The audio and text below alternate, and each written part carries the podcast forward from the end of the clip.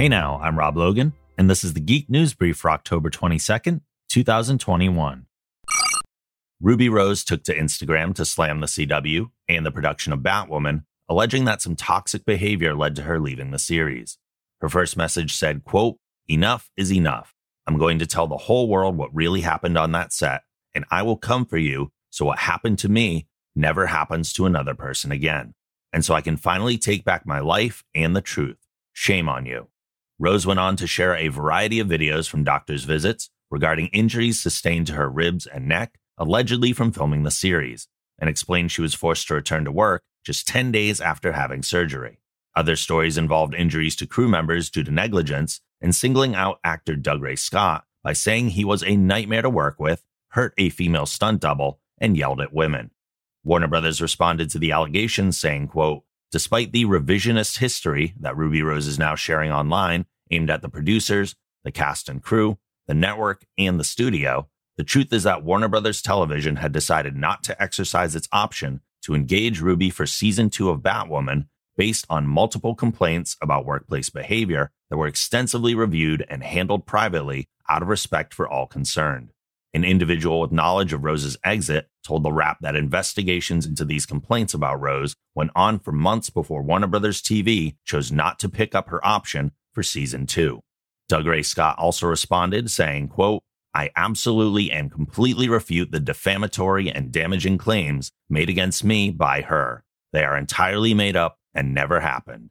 Camrus Johnson, who plays Luke Fox on the show, also weighed in, tweeting, quote, She was fired and it is very hard to be fired when you're the lead. Imagine what you have to do for that to happen.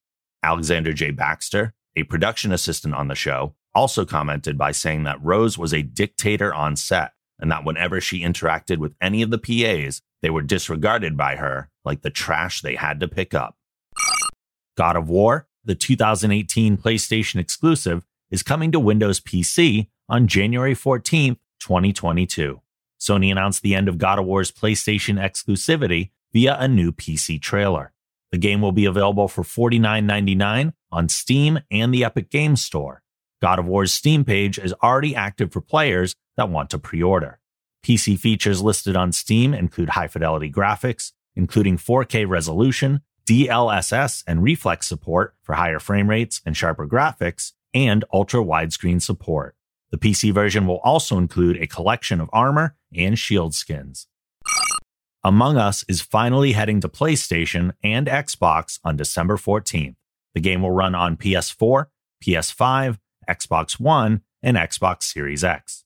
Just like on PC, Among Us will be included with Xbox Game Pass on consoles.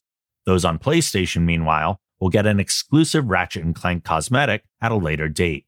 The gameplay has crossplay support so you'll be able to play with friends across PC, Nintendo Switch, and mobile. Innersloth also revealed details about physical editions of Among Us for PlayStation, Xbox, and Switch.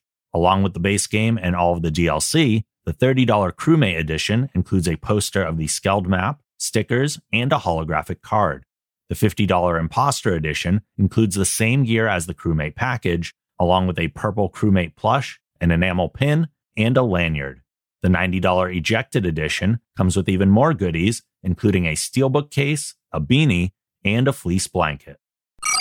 That's it for this edition of the Geek News Brief. Make sure to check out our other podcasts on the Geek Generation Network over at thegeekgeneration.com.